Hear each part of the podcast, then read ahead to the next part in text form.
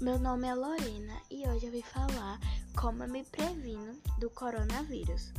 Bom, uma das primeiras coisas eu lavo as minhas mãos, uso máscara, passo álcool em gel nas mãos.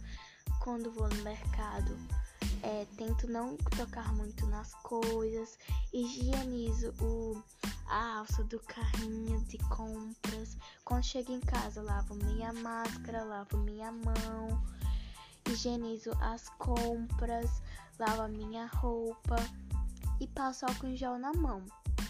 E também me previno de outras coisas.